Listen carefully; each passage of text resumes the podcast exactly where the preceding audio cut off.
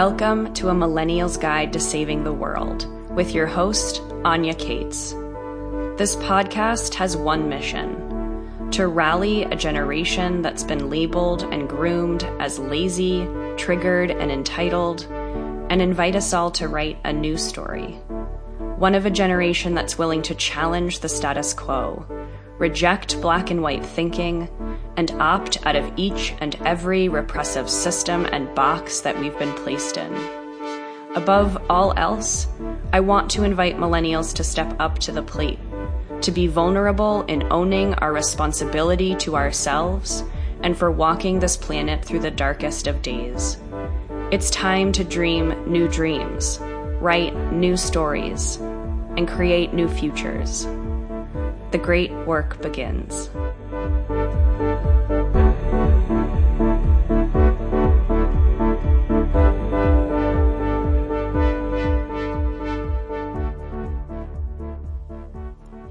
Everybody. Welcome back to the show. Uh, checking in from Steamboat Springs, Colorado.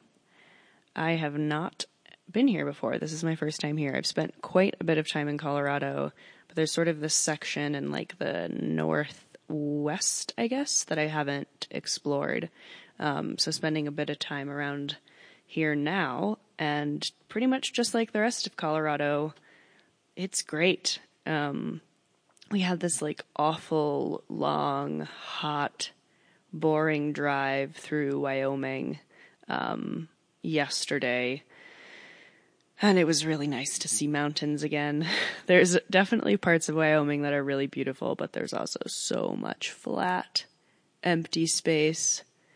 Um, and I guess the heat wave finally caught up with us. So, like a boring drive through flat land and sun beating down it was just not a good time. Uh, anyway, I don't know what it is about Colorado for me that has always felt so good and comfortable and home-like in a way. I think maybe part of it is because my grandparents from a very young age, or when I was a very young age, had a cabin out in Gunnison, which if you've been listening to this show for a while, you know that I was um, supposed to actually move there to that cabin uh, this fall, and those plans changed for various reasons. Um, but it's a beautiful spot, sort of in between Gunnison and Crested Butte on uh, Ohio Pass. And I always experienced it as, you know, very much this sort of like utopian, idyllic um, getaway. They never installed internet, and sort of unlike the rest of my family, I was the one person that loved it. I loved being disconnected. I loved being out in nature. Um, so maybe I just have that sort of recognition from childhood of being out in that spot in Colorado and associating all of Colorado like that. But really, as I continue to explore the state um, in the past few years, especially before I had the plan to move to that cabin, I was still thinking I was going to move to Colorado. None of this ended up happening, although maybe someday. Um, but I went like so many different places to kind of check them out and see how I felt and see what I liked. And man, like just there was so much amazing stuff. The San Luis Valley, um, Moffat and Crestone, driving through um, certainly the drive from Gunnison to Crested Butte over Ohio Pass, driving down through the San Juans. I definitely cried when I drove through Ouray. I think I'm saying that right. Spending time in Ridgway, Ridgway and Silverton and Durango was just all fucking great. Um, and now being in this part of uh, Colorado that I haven't yet explored, it's also fucking great. Um, on that note, I'm going to be in Colorado for the next month, pretty much through the end of August, and I'm going to take a little trip down to New Mexico, which I'm really excited about. Going to interview someone who, uh, for the podcast, who I can't wait to share with you guys. Um, but in the meantime, I'm going to be in Colorado for a month. The plan and schedule is virtually non existent. Um, we're like trying to be strategic about it, but there's so many amazing recommendations and so many different places and so many people we want to go and see and talk to that I think we'll probably just end up like bouncing around and retracing our steps um, and not trying to come up with some super strategic system for traveling throughout the state, which I'm fine with because everything is beautiful and I would not mind going to uh, certain places multiple times. Um, having said that, if anyone has any recommendations for local people anywhere in Colorado, people who they think would be good on the podcast, shoot me a message. You can email me, Anya Kaats, A N Y A K A A T S, at gmail.com. Um, you can also email me at anya at anyakaats.com. Doesn't matter. You can send me a message on Instagram or comment somewhere, anything. Um, looking for certainly local cool people you think would be good to interview on the podcast. I'd love to do as many in person interviews on the show in general as possible. So if anyone is local that you know of, let me know.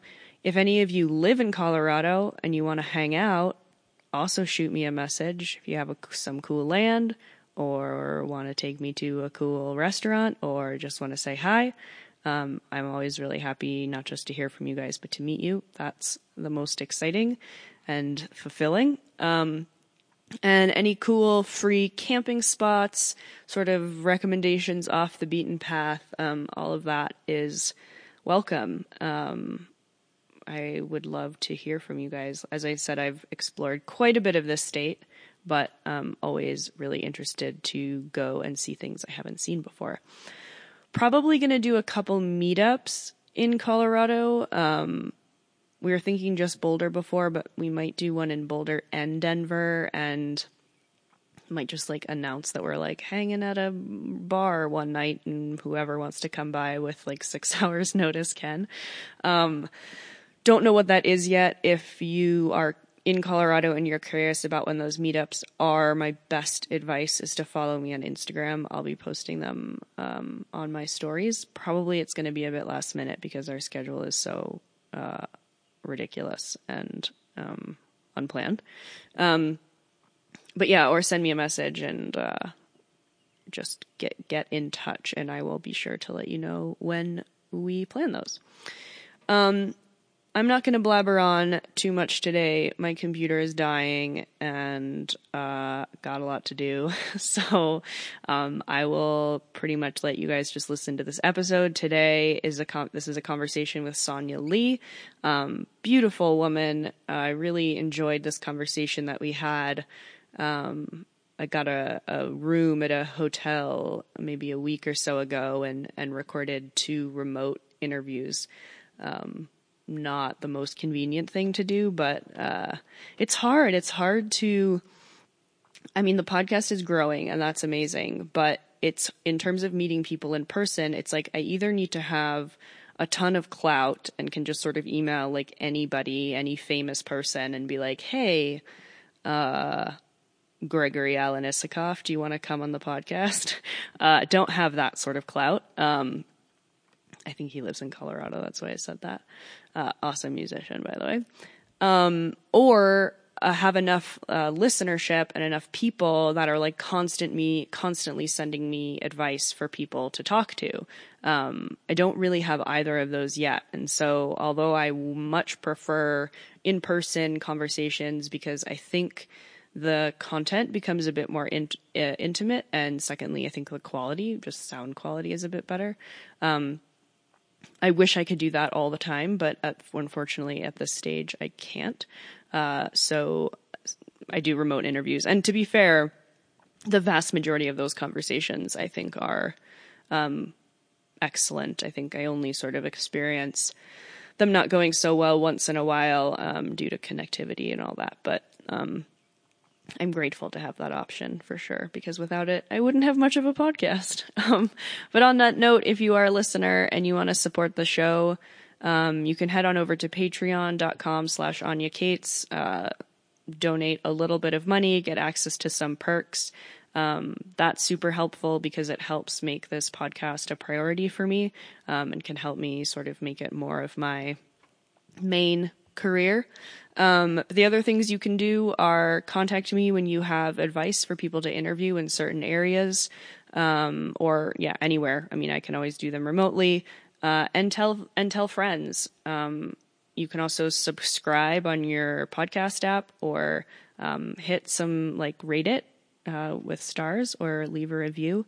Those are all free to do. And if you find the content valuable, it helps me a lot. Um, even though it sounds sort of silly, it actually does help the podcast grow and show up in search results more and, and uh, helps people decide if they want to listen to it or not because they see, oh, hey, look, that podcast has like no reviews, uh, or it has a bunch of them, and oh, that podcast has like two stars, or oh, that one has five, and you know, 100 people have rated it. So all of those things help. Um, money's great. I need money to live, but honestly, I'm more inclined to tell you guys to do those other things. Spread it word of mouth, um, review it, rate it, and subscribe on podcast apps.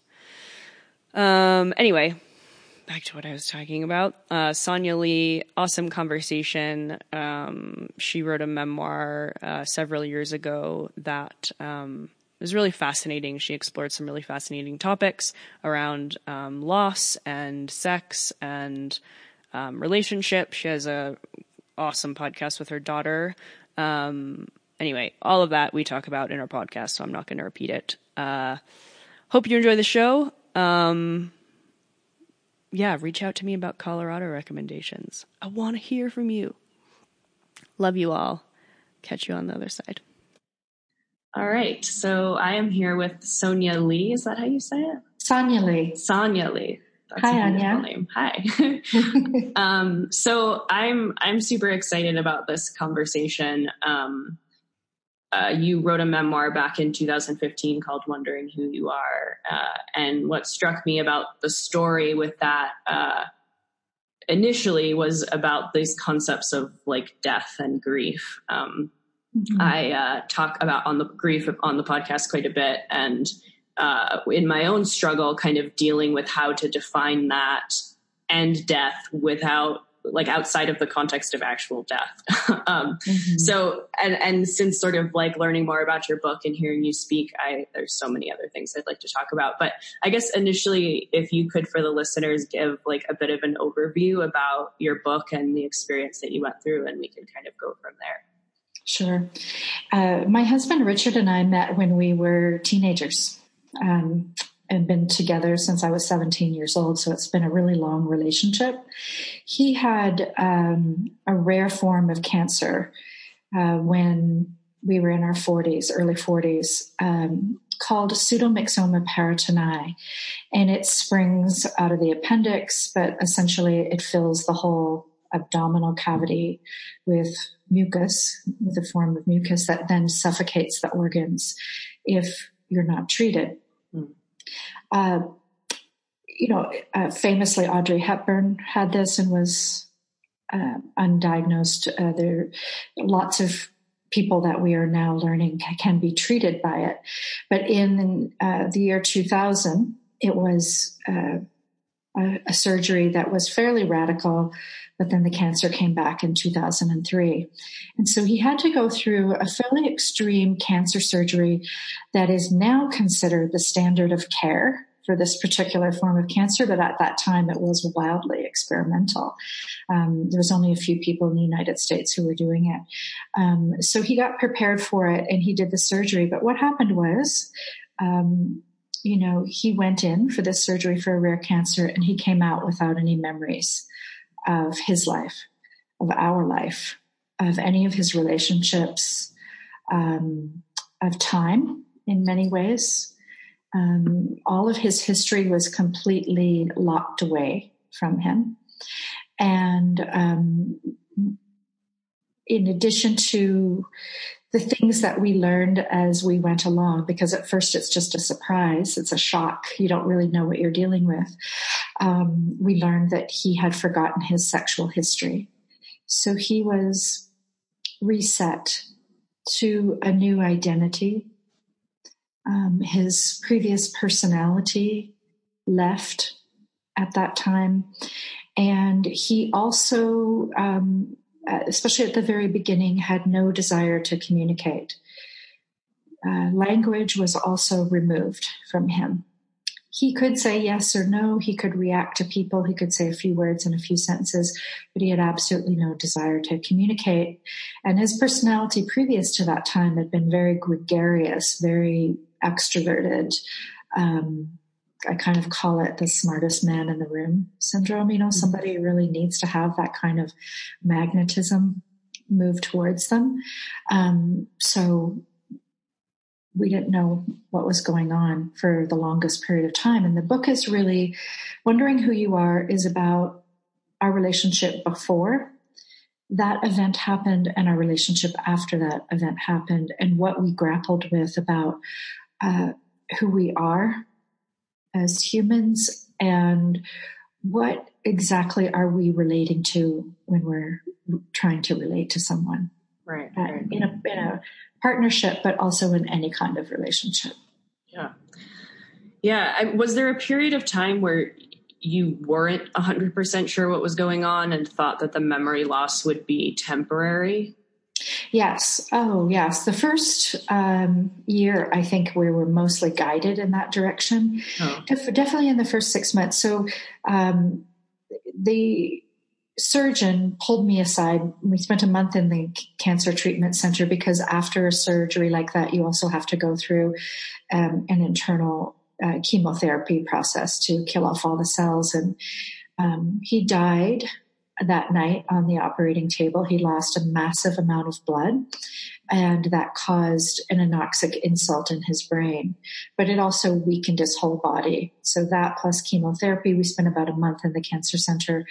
Um, and then the surgeon pulled me aside and said, I think he could have had an anoxic insult. So um, we very soon started investigating that. But in the medical world, you need to go through their pathways for it, you know, which generally start with speech therapy. Um, and then we found a great speech therapist who was finally able to say to us, "This is this is plateaued. He's not getting any better. I do recommend that you see a neuropsychologist."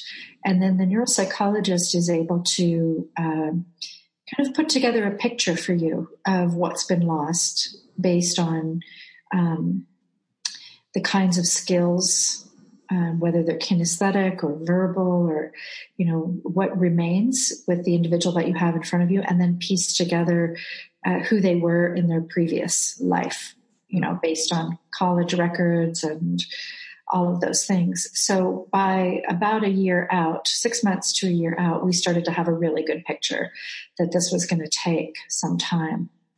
Um, and at that time you know, shock and grief together have such a huge impact.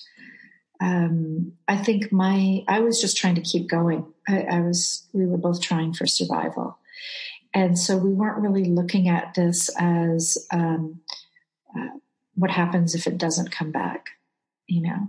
I, I wasn't looking at what happened to him in the initial stages of the trauma in any of the ways that I would later look at it and that I uh, perceive it now.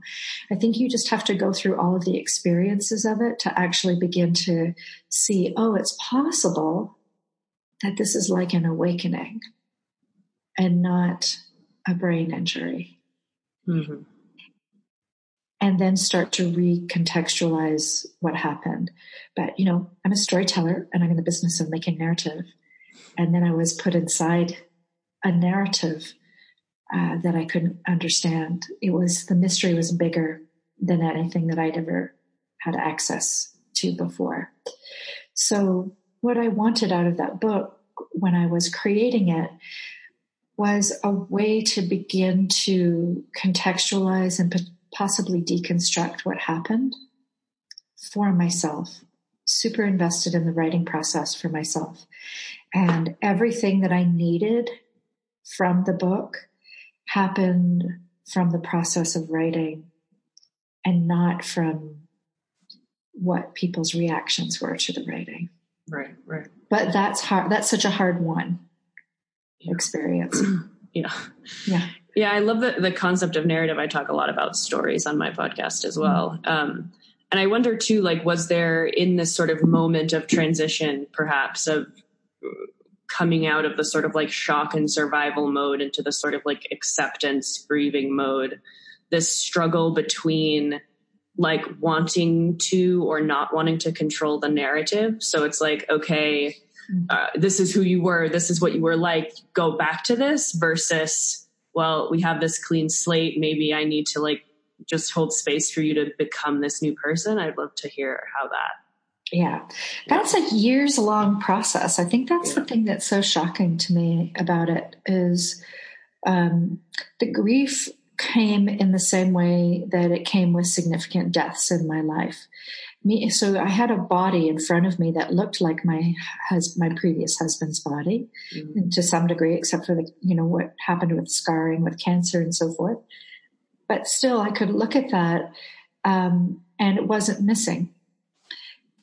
So I think I had a lot of expectations because his body was still there that it, he would return. And all of my grief then, uh, I had to try and find a way to grieve while kind of depersonalizing it for him because he was, um, he was, didn't experience fear. And the only sadness that he experienced at that time was when he saw us being sad. Right. So other other people's stories would impact him, but he was he was really neutral about life, um, and so I didn't want my grief to kind of move him from himself. And then I think it was about two years in, I started to see him and the ways that he was coming out of himself as being really extraordinary. Like, wait a minute, I would talk to people about it. He has no preferences whatsoever. What is that about? Like, no, no preferences for food, no preferences for anything that we did, completely neutral about life, which I did later learn often happens to people who've had some type of a spiritual event or an awakening mm. happen. Um, so the main thing for me is I just got really curious about that. Like, oh, what would that be like to be in that place? And then I became really curious about him. So at the same time I was grieving, I was building relationship with him. I think one thing that had to happen for us, for both of us, is we couldn't make the assumption that we were going to stay in relationship together. I knew that I was going to stay with him as long as he was um, physically suffering and um, not able to um, thrive in life on his own. But I didn't know what was going to happen after that. And I think there was a point at which we finally began to talk about it and we decided to start dating again. We just like, let's reset this back to before we knew each other, before we knew what was up. And um, it was then when I could have a completely different relationship with who he was as this new man that I started to realize this whole experience is exactly what I needed to move me as well. So the identity changes that he was going through, I was now starting to see as potentially moving my identity that just took a number of years for that to transpire because there was so much uh, the work to get him well from cancer. Um, we had to do a lot of things like learning accommodation strategies and learning how a brain injury uh, needs to be supported. Um, it is a disability. Um, there are certain things that he needed accommodations for in life and in work there were times he wanted people to know, and when, when he didn't want people to know, he wanted to kind of try and pass as the new guy. And so, strategizing how to do work and how to um, find relationships for him that were new right. relationships that weren't based on people who knew him as the one in the past. Um, you know, all of those started to come together, and I think it was just my curiosity, like what is happening here and who is this person and could I similarly have an identity shift that would be so remarkable that my narrative would be disrupted. Yeah. And then I was in it. Then I was just in it. Right. Having that experience. Just as you're talking about about your life, you know? Yeah. And having those moments of well, wait a minute, none of these things on the exterior are actually working for me. Right. What do I do? Yeah. Yeah. And I talk a lot about this as well. I think a lot of the stories that I feature on the podcast are this process of sort of like recognizing the structure within we within which we've defined ourselves, either through like fundamentalist religion or just cultural overall or our parents' beliefs, realizing that and then having to like deconstruct ourselves and be sort of completely raw and that process of putting ourselves back together again. Um, there's so many things I want to talk about around, around identity. Um, but I also, before getting totally into that, like, can you talk a bit about what you felt like were some of the most taboo aspects of this process for you? So, you know, like this idea of death, like maybe this being more difficult than had he died, right? Or, yeah, yeah. Um, you know, expressing immense grief uh, and loss let's say in the face of someone who actually lost their husband, right? Was there some of that like bizarre sort of cultural expectation that you had to navigate through all of this? There was. And you know what I'll say too is I really I became very compassionate towards um, caregivers, mm. particularly female caregivers who um, have partners who have cancer, but also brain injury because um, there is a lot of divorce in brain injury, but there's this expectation that you're going to either abandon the person or take on the martyr role. I wrote a piece about this for uh, Ms. Magazine a year or so ago because I was really curious. A friend of mine uh, had read uh, the memoir and said, I think that you totally subverted the role of the caregiver. And I said, what do you, what do you mean by this? And then she named, you know, she named everything that happened. And I realized, oh God, there's so much in this that can be talked about, particularly amongst women where, um, a, a wife role, it is very much encouraged that you get benefits that arrive to you if you take on a certain kind of um, sublimating any desire that you have, sublimating any idea of a vision for your life to whatever it is that the person is suffering.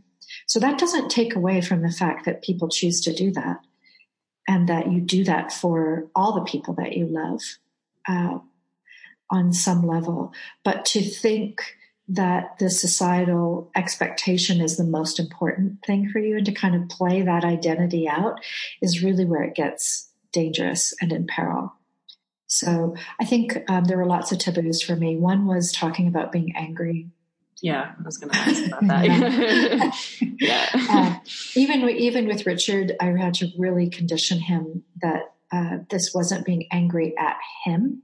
This was being angry at the brain injury. And so sometimes when stuff, when he, he forgets, he still forgets all the time, particularly relationship oriented agreements. Um, because it's not the kind of thing you can put in your calendar very easily and create accommodation strategies for. It just ends up being the thing that happens. So we designed this thing where um, you know, I would need to get big and yell, and I would say, just join me. Like, I know that you're pissed in there somewhere about what happened. So we would just, you know, scream in the kitchen um, and find ways to kind of get it out of ourselves physically so that that wasn't held on to. Um, I did have um, at least one really good friend who lost her husband during the time of the brain injury. And I really made sure that I made contact with her to say, I know this isn't the same. I know that what I'm experiencing because I have his body and we still are having pleasure together and learning together and I have a future. I know that's not the same as losing your husband. Um, and just for me, telling the truth is the and being as honest as possible is the the best way to get to um, living authentically in these circumstances. It's what you know.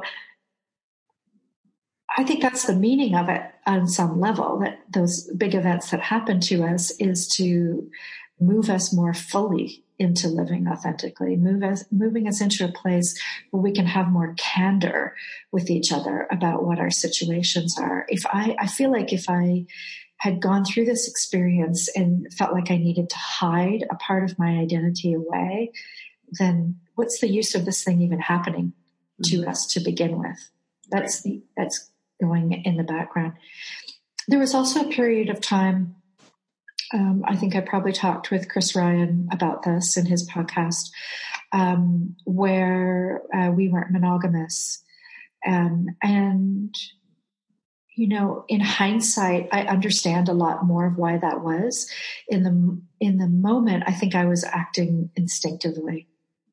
Um, I was acting out of grief, also, because I missed um, Richard's uh, kind of uh, that former personality that had a real defined masculine presence, and I missed that. Um, and so uh, he was so non-preferential. Um, but that didn't mean that he didn't have a choice in the decision. We talked about this for probably a year before we took action on it. Um, and that part of our life felt really investigatory and um, loving and uh, kind and experimental and you know we were just trying to design a way that worked for us in that particular point in time. And I don't consider us to be polyamorous, and um, we go in and out of uh, identities around our sexuality, and that feels super comfortable um, to me now. Yeah, but at the time, um, it was the hardest thing about well, writing about sex and money in the book were two of the hardest things to come clean about. And two of the things that I think people end up talking about the most. Um, for example, I had reviewers who said uh, things like, I wasn't sure that I should be uh, having a window into their intimacy, right? And people really talked about the level of intimacy that was in the book. But, you know, I'm thinking, why is that such a big deal? Why is that such a, why is there a should in that sentence? Um, it, I feel like this is where it get, becomes political for me because I feel like if we can talk about who we are at our most human levels, then we wouldn't be having this um, abrasive racism still governing America We wouldn't be dealing with misogyny in the same ways because people would be able to express their humanity and see each other in that capacity as well. Yeah. So I encourage it if anybody out there is thinking about writing a story, uh, include your most intimate details, even if you don't have to, um, you don't want to have it go public. There's still something worthwhile in hearing your own narrative in all the ways that you see yourself. Yeah, it's funny. Just before we started recording, I was listening to a bit of your podcast with your daughter, which I want to talk about a bit later. But you said something, I think, that was like being vulnerable uh, with your intimacy with someone is like radicalizes you in this really immense way. I thought that was such a beautiful way to say that. And I've had a couple of podcasts. I did one with my dad, um, who's gay. And so we have a very mm-hmm. unique level of intimacy, specifically around issues I think pertaining to sexuality. Um, and it was really important for me to like showcase that relationship and that intimacy. And I've done it with a couple of friends of mine as well for the same reason. Um, so yeah, I think that's, I mean, I feel like this is probably an impossible question, but I know you have written quite a bit about sexuality within the context of this whole situation. Was that one of the most sort of like prominent themes for you or like i guess my question initially was like what was the hardest piece about the loss of his memory which seems ridiculous. But was there were there certain things like sexuality that really stood out to you that you found yourself focusing on? Yeah. You know the hardest thing about the loss is losing the common history mm. and realizing that there was no one to track me anymore. Mm. So he didn't remember our wedding day. He didn't remember the day the kids were born. He didn't remember our first kiss. He didn't remember. So I'll just say this is where this fits into sexuality for me. So when I'm with someone, um, in a sexual or an intimate way, even in conversation, you know, um, I'm thinking a little bit when I'm with someone I know who's a friend or a partner, lover, um, you know, you're thinking about all the times that there were before too, right? Like I sometimes will think, oh, I've been with this skin for his near his whole life. I've been with this this particular skin or the way that this hand moves for decades now. That's just phenomenal to me. I never imagined it. But he, my husband Richard, is in the experience of being completely present in that moment. He's not having a reference of the last time we made love. He's not having a reference of when we first got together. None of those histories continue to be alive in him. He is the most in the moment person I've ever come across. And that really shakes me up. It it shook me up at the beginning because I was like, oh shit, I don't I no longer have anybody who's going to track me. So who's going to know who I am? Mm. So I, I, reached out to a couple of really good women friends and said, I it's okay if you say no to this, but I really want you to track me. I want you to reference who I was in this situation. Um, I really want you to, if if I'm um, you know, not doing something that's aligned with who I really am or how you see me, I really want you to call me out on it. Like I want somebody in my life who really is tracking um, this narrative in some way. It's one of the ways that I find myself. I think because I'm a storyteller, but I also think it's a very human brain kind of thing to do. That probably evolutionary. It helps us know when the enemy might be at the same pond. You know, mm-hmm. when we were moving about. So I think the sexuality part and reteaching him um, his pleasure as well as what pleases me was not the most difficult part for me. It was really the loss of identity. And then the jarring that happened for me once I started to have my identity shapeshift as well as a result of that experience. Excuse me, but that all plays into sexuality. That all plays into all of the expressions, uh, sensual expressions of life. But I think the, the questions I asked in the book and that I still ask of myself is, where where does sexuality start and where does it end? You know, that's a I think that's a really fun question. Um, it's certainly I don't know, it just led me all kinds of places because he was emptied of any preconceived ideas about it and what it needed to be.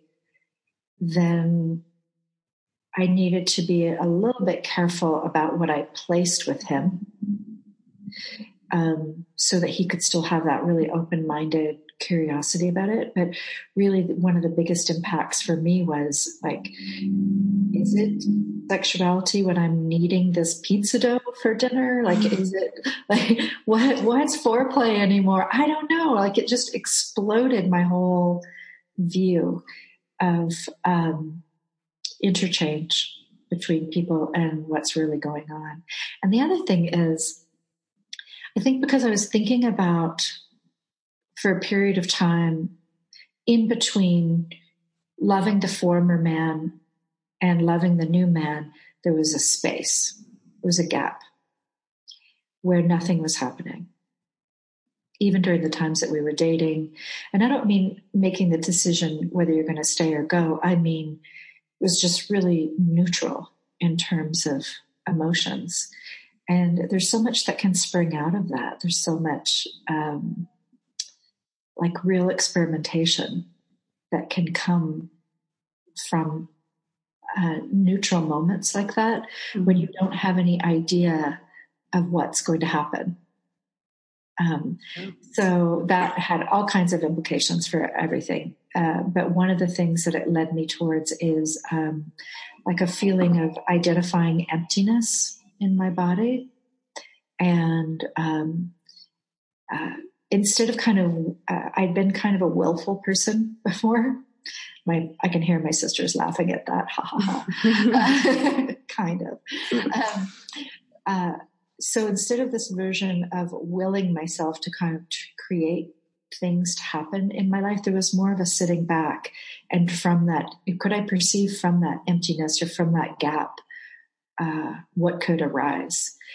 And then when it kind of with the the identity stuff that started to happen with me, um, just not having the expectation that I needed to be anything for anyone.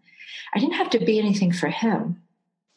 You know, so why was I? It, it hit all of my other roles. It hit my mother roles. It hit my friendship roles. It um, led me to being able to be really vulnerable in writing. It led me to like, the same kinds of vulnerable relationships that you're talking about with your family too and friends. Yeah. It's such a there's a, such a power in it that I think is goes unrecognized. Um, and I'm curious about it even more so because of the social media world that we live in, where like so much grooming happens for uh, identities that we think need to be seen or or shown. So much it's almost like we're branding identities at this point that need to be kind of pre-sold, you know, to yeah. get what we want. I think that's the ultimate goal. Um, yeah, that this would be the opposite of that. So then negotiating those spaces becomes really tricky. It feels like an um, taking on an identity and then removing myself from it. Right.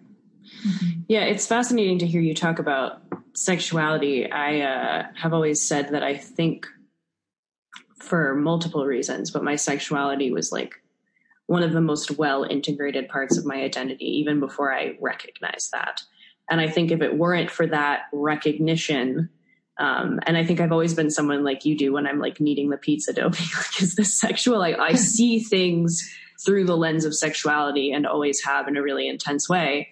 Um, and so I wonder too if, like, in this process of deconstruction and sort of like putting yourself in this neutral, open source state, if the sexuality became so prominent, perhaps because it is so integral and authentic to us in a way that culture and society and our upbringing kind of takes away from us at a certain point. But I always said that if it weren't for that thread, like that was the thread that kept me on the path of breaking out of inauthentic situations and experiences. Like, and if it mm-hmm. weren't for that, I potentially could have gotten lost. Mm-hmm. Um, do you feel like that was part of it for you? That it was like one piece that you were holding on to, um, and potentially redefining as well, but like holding on to and thinking about because it was so like animalistic and primal in some way.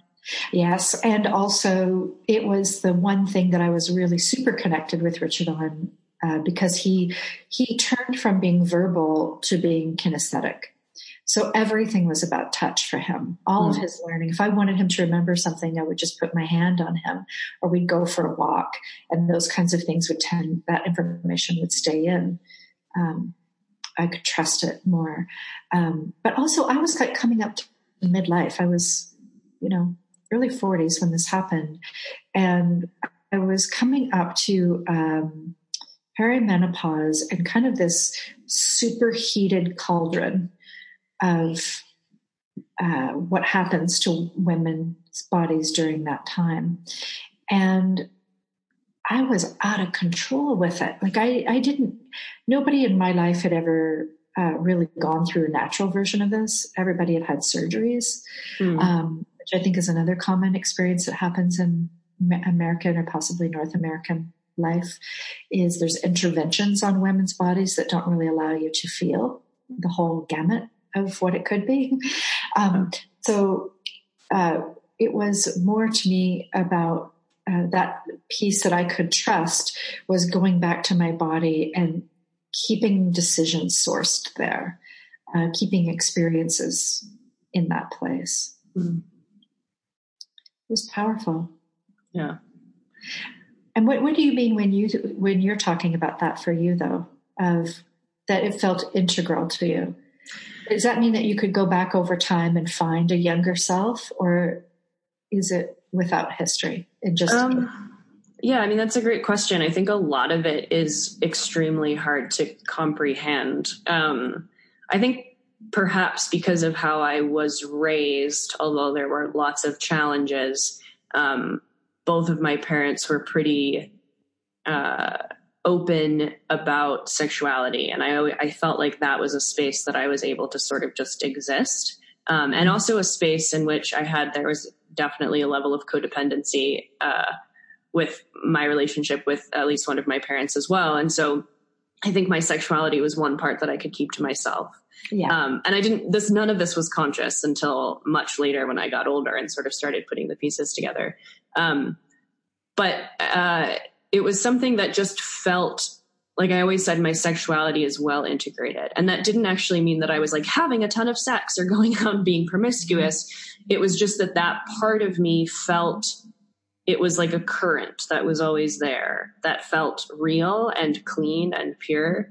Um, and it was interesting. I was hanging out with a, a friend recently, uh, some new friend who I just met, who has a daughter who is uh, maybe five or six, something like that, seven maybe, but young.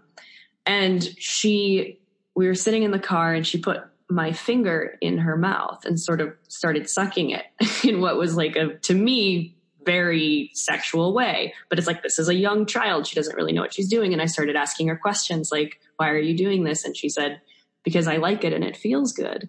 Um, and it got me into thinking about like, especially for women, are they, are there these ways that we are, you know, animalistic and powerful within our sexuality that's very core to our, to our identity and something that's, I mean, genetic is a strange word, but you know, like when ducks just learn to follow their mother, right? Like where is that coming from? That instinctual knowing. Um, so anyway, a long-winded question, but I think it was just a, a strong current for me that existed sort of almost simultaneous to like knowing that I needed to eat every day. Um, mm-hmm. and, uh, because I think I made a lot of choices in my life that were, um, like inauthentic to that feeling um, that that was the one sort of like roaring monster in the closet that was like, no, like you've got to stay true to this path. Um, mm-hmm. So yeah, I mean, and I and listening to you talk, it's interesting because it was almost as if you were kind of because of this lack of tracking, loss of tracking with your husband that like you almost too had the ability to be like i could probably be whoever i wanted to be right? Exactly. Yeah. It, exactly. Such freedom. I mean really to have um, particularly a partner that you've had your whole life and for me especially a man um, be able to give that to me ongoingly it was so mind-blowing.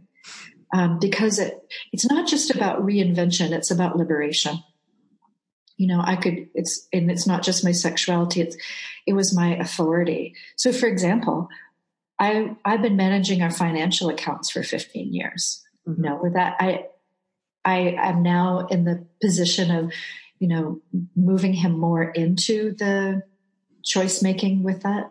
He always felt good about what was happening and didn't feel any need to like take over or anything like that um, and we had a pretty balanced life before that around um, money and money decisions. But there was something about having such intense decisions to make and having that be completely um, like, this is what I need to do, and I've got to do it for everybody. You know, like that kind of manager, leader, self take over. My body really needed that experience too. You know, and I needed to not have anything in my way to um, compromise that at all. The other thing I was going to say about the sexuality as you're speaking about it, and I'm thinking about this about how, you know, the self authority and self pleasure and all of those things are, you know, becoming aligned, uh, is I think because of the, the curiosity and the openness in sexuality and eroticism, it shows to people, right? When you're yeah. living that, right. Pe- people can detect it on the outside. And I think that that's acceptable in a younger woman, and I think it's completely unacceptable in an older woman. I think we get a lot of the damage that comes from the culture when we are acting out of our pleasure or acting out of this, you know, uh, lovely sensual experience of ourselves, and the culture wants to shut that down. It doesn't want to see it. Mm-hmm. There's only like really narrow um, pieces of that. I think it also happens around ableism. You know, we don't want to see uh, anybody with a disability expressing that kind of wild erotic pleasure. Like there's, there's like the brain has this really narrow view, or maybe that's the brain as it's filtered through the collective. Um, because I, I really do think if we came clean about this, and I do think we're living in a time, um, particularly around essays and around podcasting and um, around t- places where we get to have some depth of experience shared with each other, where, oh, yeah, I can see that. I can experience that. That's maybe not what my experience of this is, but I can feel what that might be like for you. So I'm, I'm hopeful that we'll blow through some of the ageism that's oriented towards, you know, if you're old, you can't look like you're still experiencing, or certainly talk like you're still experiencing pleasure. Yeah. Do you feel like in writing about those sort of like supremely intimate experiences for yourself, that that was part of it almost this like needing to come out of the closet. And because i feel like we live in so many closets outside of what the like standard narrative is about just let's say homosexuality. Um uh yeah this sort of like maybe radical uh intense desire to just be like this is who i am i'm going to talk about it and i don't care. Yeah. I'm i'm happy it worked out that way. Yeah. Um but I seriously, first of all, I seriously had people trying to shut me down. Um, I had a someone who didn't want me to include the sexuality in the book, who might have published it. Um, I had readers in a workshop class who tried to shut down uh, my talking about the sexuality. So there was just so many messages that came back. But honestly, I didn't get. I'm, I'm really happy it worked out, and I and I've am so grateful that I was able to say everything that I wanted to say. But really, what I was trying to do in that writing of that book was to make it as beautiful to read as it was to live. Mm. Because it was so exquisitely beautiful to be. I mean, even in times I talk about, you know, in our relationship where they were previous to the brain injury and going through the gut wrenching things about anger and um, being young and having no skills and addiction and all of these other things, um, even then, I think an authentic experience displayed on the page beautifully is a beautiful experience, even if it's bittersweet, even if it's heartbreaking. Yeah. Um, so that's all I really wanted to do in yeah. that. And then I'm really happy that any, that anybody gets any experience of liberation from it. Particularly people who are caregivers and particularly people who are still suffering um, under any type of ideology that says that they can't be themselves. Yeah. Yeah, the, I just think the visibility of authenticity and vulnerability in and of itself is, I think, very freeing for other people. It was definitely an intention of this podcast because when I was going through stuff, I was like, I have, I don't know where to go. Like, I don't hear myself. I don't see any narrative around what I'm going through. And I mean, I think part of that is this like awful way that we've constructed our society and we live in these very sort of, uh, close but uh, isolated societies, right? Where there's a lot of people around, but we're super um, isolated. And like if we were living in more of a communal environment, that to be supported within grieving, to be supported within growth and transformation. Um, like I, I, just felt that it, it, was I had to be one of those voices at least. We need a lot more of them, but I felt like at the very least, maybe there's one other person that would listen to this and be like, "Oh, thank goodness, you know, I'm not completely alone in this experience." Yes, but and my experience too is that it literally heals trauma. Mm. You know, it did, it worked that way for me. I was saving myself through the writing of the book. Somewhere around the end of the writing of the book, I have a friend who works for um, Red Badge, which is a program for uh, storytelling for veterans who are experiencing PTSD and, and uh, brain injuries and combat trauma. He asked me to come in and speak, and it ended up with um, that organization asking me to create a program for women veterans. And we've been doing it now for about six years, myself and a colleague, Suzanne Morrison. And every single time, it's amazing to me what can happen in a room of women who are speaking their greatest vulnerabilities, their, their, their most terrible secrets to each other because they're in a room that they can trust, that they have a high degree of confidence in will hold them. And, um, you know, these are women who not only experience combat trauma or sometimes uh, family of origin childhood trauma, um, but most of them have experienced military sexual trauma. So they've experienced rape, um, often uh, from their colleagues in the military. Mm. And it is an incredibly uh, powerful and transforming room to be in because to author one's narrative really means that you get to own all of those aspects of not what was done to you, but how you are going to hold this story. Right. Has it, it circles around the whole experience and it uses we have to use our our vulnerability to model that that's what ignites it there's also amazing you know master writers works that we read that really model that vulnerability as well. So so in particular women can have the courage to come out with those stories that really empower them. And uh, now we've been years with some of the same veterans in the room. And it's incredible to see how their stories, how what they do in life, the choices that they're making, how courageous they're becoming, their lives become bigger. They, they move on from terrible relationships. They create organizations. They go for the big job. They take up space in the room, you know, so, so no wonder, um, there's this terror of us actually telling the truth about our lives sometimes. Right. You know, there's that pushback response because really what there is is a lot of power um, in that exchange. Mm-hmm.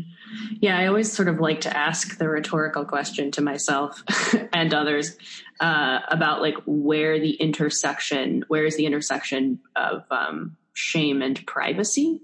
Mm-hmm. Um, and I think I still sort of, I don't know if it's answerable necessarily. Um, but I wonder too, like, did you sort of struggle with because you were sharing details of you and your husband's sex life, let's say.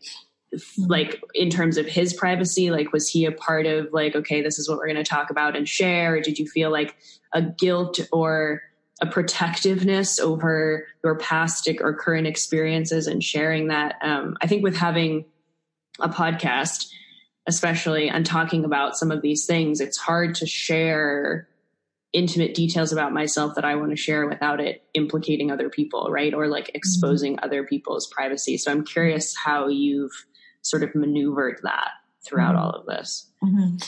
I think that um, we had to decide between us what was private. Yeah. Even in the writing of the book. And he was so open um, as a result of the brain injury. I was probably a little bit more cautious. I mm-hmm. wanted some identities uh, protected in the book. Um, I was uh, careful with our children right. in the book as much as anything else. They got to read in advance anything that was related to them and the family. Um, I wanted not just to have my point of view represented, but theirs. Mm-hmm. Rich, the, I'll tell you this. This is like only a story that a brain injury person probably would understand, but um, what I was worried about actually did happen, which was that um, Richard would read every single version of the book. Like I spent years and years writing this book, and he would read every single version of the book. And I was concerned that what he read would become his story mm-hmm. to him. And then eventually that started to occur. I started to hear him tell the story the same way the scene was written at that particular time in the book. And, um, you know, it felt dangerous to me to take that away, to take his neutrality away from him. Um, but this is what I learned about him. He has um, he has a neutrality and this beautiful quality of emptiness that feels a little bit like a screen door, like nothing sticks; it just moves through. Um, that returns to him, and that is his essence. That is who he is, and so he can put on a story or if he's at a dinner party or with other people, but mostly he returns to who he is ongoingly. So that fear of damaging didn't really. It's just that he knows that the story that's in the book is a good story to tell. The other thing was um, Richard was a really different person before, and because of my drinking, had a lot more anger and uh, expressed a lot more anger, and it was very difficult um, both of those things are very difficult uh, in our for our children to experience as they were growing up. And he had we had gone to therapy. He had made amends to me. He had made amends to our son, who was the one who experienced it the most, and um, he had forgotten it in the brain injury. So I'm working with an editor at Tin House who published my book, and he said, "I just I think there's something that you're circling around here, and I'd like to understand why." And I said, "That's because I've never told Richard this. I've never really gone back and said, this is what happened." Mm. It was one of the left out stories because he was so innocent when he came out. He has this beautiful quality of innocence, and nobody really wanted to everybody wanted to experience him as he was. They didn't want to revisit everything that had happened previously. And we felt we felt cool about it at that point in our in our talking to each other. So I told Tony that I would go and talk with him and I took him for a walk at the lake. And I said, you know, they want me to write this scene and it's about your anger and about before and I want to know how do you feel about hearing this? And he said he would hear it. And so I started to tell him a couple of events that happened. And he just stopped and started shaking his head. No, no, no, no, no. How could that man do that? And that's exactly how he sees himself. He saw himself was as if there's that line in the sand and the one before and the one now. We kept talking about it and going around the lake. And by the end of it, he said, You know, I don't have any desire for status. I don't have any desire to protect any perception of myself. You should tell the story exactly the way that you want to tell it. And that was ended up being this huge gift of um, liberation once again, freedom for me artistically to go where we needed to go. And we checked with the kids, of course, to make sure that that exposure was fine for them. And it was. Mm-hmm. Um, and I, I, think that um, being able to see those changes in their entirety was probably really helpful to the context of the book. Um, my editor and I had a good cry about it afterward in the way that only you can when you make a decision like that that has so much impact. Um, but I think it made me a better writer to uh, to risk um, his perception of himself as well as the communal perception. You know, it, it's a lot of it is useful. It's useful to me when I go into any room of writers that I'm teaching that I've done those things and then I can tell those stories helpful to them so that they can do the same thing. It's helpful to anybody who needs to do it right. for their well, life. Yeah. Well, and I imagine it was probably also even helpful to you. I didn't even think about the fact that within this sort of neutral space that like there were probably things that he knew about you that weren't the best qualities, the best stories, and that it was like, do I first of all, like, do I say something? That's got to be like, oh, I've got to go through this process again of of recounting these events about myself and my identity. But I imagine that that sort of openness on his part also, I mean, that his own vulnerability assisted you in kind of being honest about yourself as well. Mm-hmm. Yeah, within limits because at the beginning there was just so much to cope with. He wasn't. Right. able to really take it in, but later on he was. And so it, we returned to a lot of that and had conversations about what do you want to hear? What's important for you to hear? You know. Mm-hmm. Um, but he really is mostly living in the present moment so much. I don't think he really cares about history in the same way that other people do. Yeah, fascinating. Yeah, yeah. and on that, I would love to hear. You've mentioned you mentioned spirituality a couple times, and it's something I talk about on my podcast. I was raised uh, really with a misunderstanding that there was such thing. I thought you could be religious or atheist. I didn't realize that there were nuanced uh, ways to be within that space. Um, so I would love to just hear your experience of that, either you know his transition or yours, um, and how you kind of define spirituality or a spiritual experience, and like how that's informed this journey for both of you. Mm-hmm. Um, yeah, it's interesting. I mean, I think I sometimes use that word as a code word, but I don't really know what it means yeah. because I, will talk about this part of life, so I'll use that word. Um, it's mystery to me in its largest context, or nature and wilderness. I live in Canadian Rockies, and you know, I feel like I'm facing um, what's happening, what's moving in the world all the time, just by going out onto a trail or up onto a mountain. So I don't know what's spiritual and not spiritual. I think that that's, I mean, everything to me is in that realm.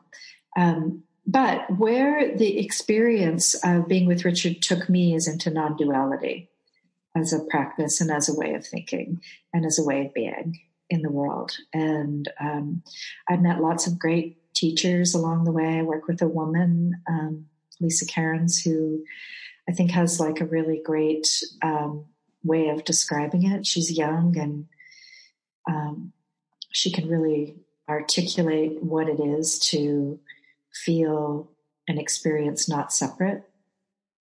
Mm-hmm. Dual is not separate from anything, and um, and then kind of I'm oriented to wanting to be constantly learning.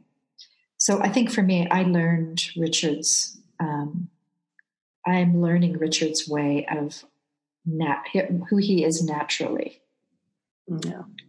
through non duality. Yeah. And uh, it's such a it's such an interesting experience. I came out of Catholicism, mm. um, which is very rule driven, um, uh, very. I know it gives people a lot of uh, the beauty of the rituals and the ceremony, the connection to a community, all of those things. I don't feel the same need or desire for any of those things. Um, I think mostly because I'm face to face with it in what my ritual is, which is, you know, uh, being with the mountains, being with the changing weather, uh, experiencing what it is to sit under a tree all day. Those things are really where I find my source. Yeah yeah yeah I, I, have a lot of sympathy i think toward re- organized religions just because i do sort of see them as uh, embodying i think what are a lot of really authentic human desire you know for meaning mm-hmm. for community for i think there's many ways in which we find that in the wrong ways but um, i see so much of that just like that constant theme which makes me uh, kind of like oddly optimistic and hopeful in a strange way. Um, it's like at least the desire I think is coming from a place that uh, makes a lot of sense to me and that I can relate to, even though that form of it I can't. Um, anyway, I'd love to before we uh, end talk a bit about the podcast that you have um, with mm-hmm. your daughter called Bitch Iconoclast. Bitch Iconoclast. Bitch yeah. yeah. Um, so this is a, a, a I'm going to be talking to your daughter on the podcast as well, hopefully. Um, but it, I'm so into it because I love this sort of level of intimacy as we talked about that you're sort of disclosing with her and also i think broaching these topics around sex and power and feminism that um, i think it's really really important to look at those things especially in this day and age like cross culturally and throughout different generations to see how we've culturally constructed a lot of these concepts. Um, mm-hmm. So I would love to just sort of briefly hear about like where the inspiration for that podcast came from um, yeah. and sort of your goal in in doing it. We, uh, my daughter Dylan and I talk all the time, at least a few times every week. And I it was around the time that I was putting the book out, and I did a piece for Salon, and they headlined it something like. Um, you know, he lost his memories and she had to become one tenacious bitch. And I, I was so upset about that. And then uh, I talked with somebody about it and they said, well, you know, you're the one who made the sentence in the piece. You talked about your grandmother uh, being a tenacious bitch and that's where you got it from and that's what gave you the strength to do this and I was then it's a different thing right then it's like there it was I created it so Dylan and I are having a conversation about it and I think one of us said something like, oh, it's not bitch, it's bitch iconoclast to you. And we thought that this would make a great, we're always talking about subjects related to sex, feminism, and power. Wouldn't this be a great way to kind of enter this conversation with some of the best women that we knew? So we picked uh, for our first season writers in the Pacific Northwest and um, designed some great interviews. It was a great way for, I think, for us, we're really different women. And so for Dylan and I to have a chance to come at a potential subject matter with uh, different views and ideas and inquiries about it um, felt really necessary. I think it was perhaps somewhat generational, but I think it was even more um, kind of what we're intrigued by the worlds that we're intrigued by differ, um, and also the, that we could um, like lay these things out as mother and daughter, and maybe families would be less afraid to have these kinds of discussions. Or at least that was my motivation. I'm not sure if that was hers, but that was part of my motivation. And along the way, you know, like we learned our boundaries in these things too. Like I, I think as a mom, I was concerned about what she would find problematic to hear mm. and where that line was going to be for her. So, you know, we had some conversations that weren't being recorded where uh, we got to discover that a little bit more with each other. Um, I think it's easier for me to hear her experiences. I think that would be normal and natural in most um, relationships. Um, but yeah, it took us time to really kind of feel on our feet about it. And the best way for us to do that was to talk with other people and then see how that informed our conversation with each other. We hope to do another season too. We're just raising money for it. Awesome. Well, I yeah. love it. I think I'm definitely going to listen to more episodes. It was I was so happy to see that something like that existed. you know what I think you might like is um, the Vanessa Veselka one because she's such a great. Okay. She talks about uh, a woman on the road and how women on the road have only been written about one way, which is mm. that they're in danger, they're in peril. Mm, yeah. Yeah. So she really hits it. She's great. Yeah. Awesome. Um, yeah, I'll definitely listen to that. I talk about that all the time. People ask me like, aren't you, or I'm not traveling alone all the time, but when I do, especially people are like, aren't you worried and concerned? And I was like, to be honest, I haven't really thought about it. I feel pretty capable. And like, I think there's this narrative about like weakness among women or something. I mean, clearly there are some actual tangible dangers, but for the most part, as, at least as how I feel intuitively, I'm like that, that doesn't cross my mind. I think it's great. I feel safe. Um, so I always ask people at the end of a podcast if they could recommend one book to the listeners. What might that be? So I want to ask you that question, but I also would love for you to maybe answer that, but talk a little bit also just more broadly around like when you were going through this or still what types of resources were helpful for you. Um, and when I say resource, I don't, don't just mean books, but like I know you talked about writing as being extremely therapeutic, but sort of like what you thought was the most helpful and the most healing for you when it came to processing all of this. Mm-hmm. Um, I think I can answer those fairly well interknit together. Um, Lidia Yuknavitch's Chronology of Water was one of the mainstays for me when I was learning to write this work, um, particularly vulnerable work. And it's what I use for uh, lots of teaching that I do, lots of workshops that I teach. Um, she is doing some big work in that work and in her fiction, which is really about deconstructing myth making. Mm. You know, our narratives have really only gone in one direction. It's tended to be, you know, the male dominant, uh, uh, probably, and yes, white paradigm of uh, the heroic narrative. Um, that has received a lot of the this is how you write, this is how you construct a story. And she's very much outside of that. Um, so I think that uh, reading her book, and then I went to study with her um, at her organization, Corporeal Writing, and found um, mostly other women writers who were doing similar kinds of work.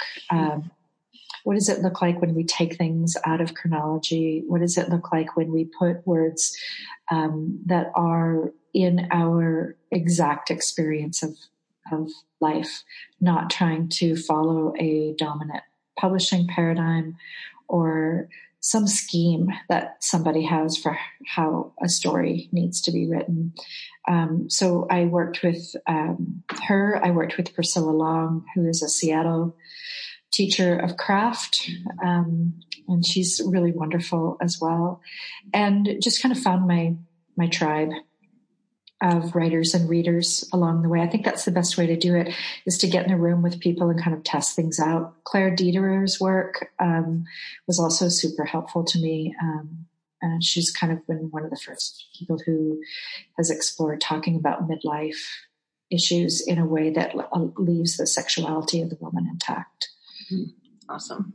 Yeah. Cool. Um, and lastly, where, if people want to learn more about you or your work, where can people find you?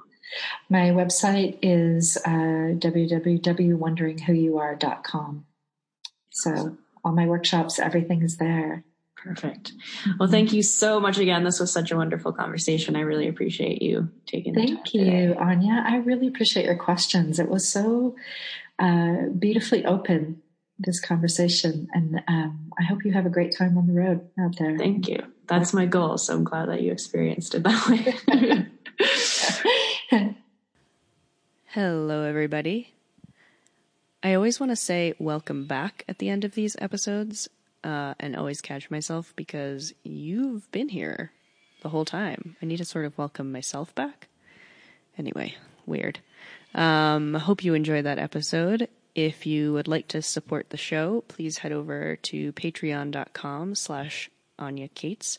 Or, as I said in the beginning, you can tell people, send them a link to the show, uh, leave some uh, stars or review and subscribe on iTunes.